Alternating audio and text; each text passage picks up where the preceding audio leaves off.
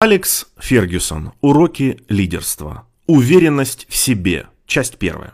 Многие люди не обладают внутренней уверенностью в своих силах. Их легко вывести из равновесия. Они колеблются, словно трава под ветром, и постоянно обуреваемы сомнениями.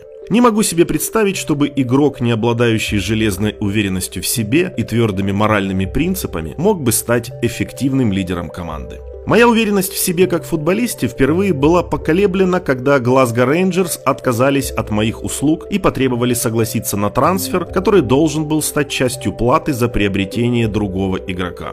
Но я был полон решимости не позволить сломать себя и перед тренировкой обычно играл партию в гольф, чтобы прочистить мозги и подготовиться к новому тренировочному дню. Я просто решил не сдаваться, и когда в 1969 году меня продали в Фолкирк, это произошло на моих собственных условиях.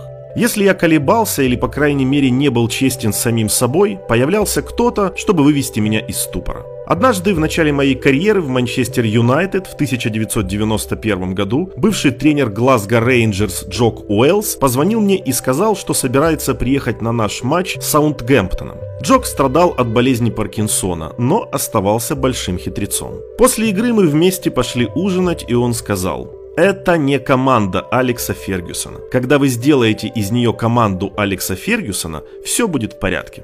Это был просто отличный совет, поскольку я и сам чувствовал, что еще не воплотил в жизнь то, во что верил. По моему мнению, некоторые игроки не дотягивали до уровня команды, но вместо того, чтобы их продать, я упорно старался превратить их в тех, кем они не могли стать даже при желании. Главный тренер Вест Хэма Джон Лайл говорил мне примерно то же самое. Он заявил: «Убедитесь, что вы видите свое отражение в этой команде». И Джок, и Джон пытались иносказательно выразить мысль о том, что я должен сохранять верность своим собственным убеждениям и представлениям. Сегодня я веду себя точно так же с другими тренерами, которых стараюсь поддержать. Не могу сказать, что имел привычку долгое время предаваться сомнениям, особенно после того, как покинул Абердин. Я просто упорно трудился и постоянно учился чему-то новому в футболе. Период моего ученичества продолжался 29 лет, считая с момента, когда я начал играть, и до того дня, как покинул Шотландию. При этом я добился в Абердине большого успеха. Этот опыт только укрепил мои внутренние убеждения и уверенность в своем предназначении.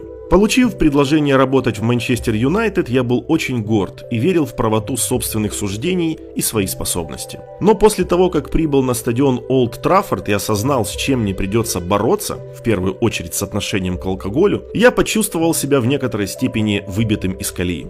Так и хотелось задать себе вопрос: во что же я ввязался?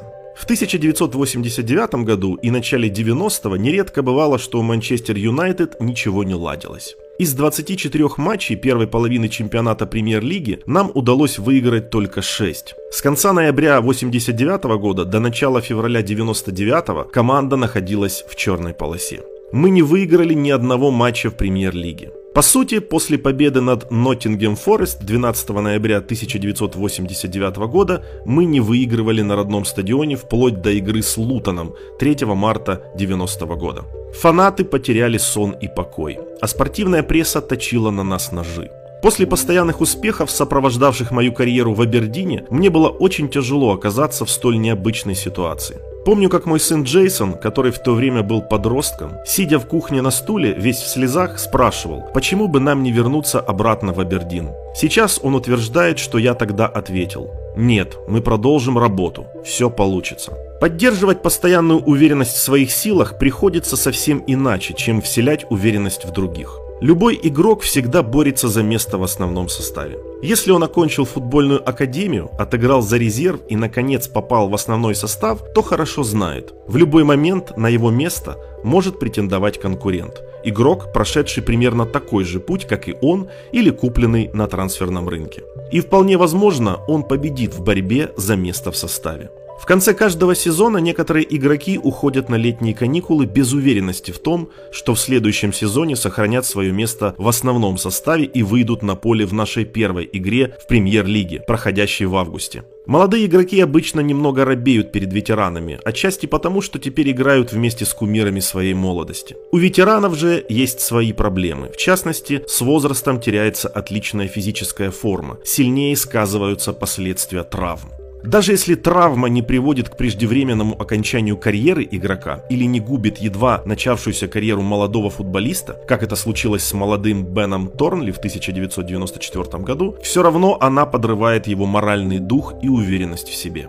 Многие игроки, особенно молодые, считают, что их тело всегда будет служить им верой и правдой, а свои физические данные воспринимают как нечто само собой разумеющееся. Но сразу после травмы они внезапно оказываются не у дел. Больше не ездят с командой на матчи, самостоятельно проходят реабилитацию и сталкиваются с неопределенностью в будущей карьере, так как не знают, вернутся ли в основной состав или клуб предпочтет заменить их. Некоторые даже испытывают чувство вины за то, что продолжают получать зарплату, хотя, с их точки зрения, ничего не дают клубу взамен. Могу привести два ярких примера этого рода. Не успел Фернандо Редондо перейти из Реала в Милан, как на одной из первых же тренировок в новом клубе получил тяжелую травму колена. Тогда он отказался от зарплаты на период лечения и реабилитации. Свой дебютный матч он сыграл только через 2,5 года, и все это время не получал ни копейки от своего клуба. В 1983 году Мартин Бакин после 11-летней карьеры в Манчестер Юнайтед перешел в Олдхэм, получив за это щедрую компенсацию. В начале своего второго сезона в новом клубе он понял, что уже не может играть на требуемом для профессионального уровня футболе, и, откровенно поговорив со своим тренером, ушел из клуба, вернув компенсацию за переход.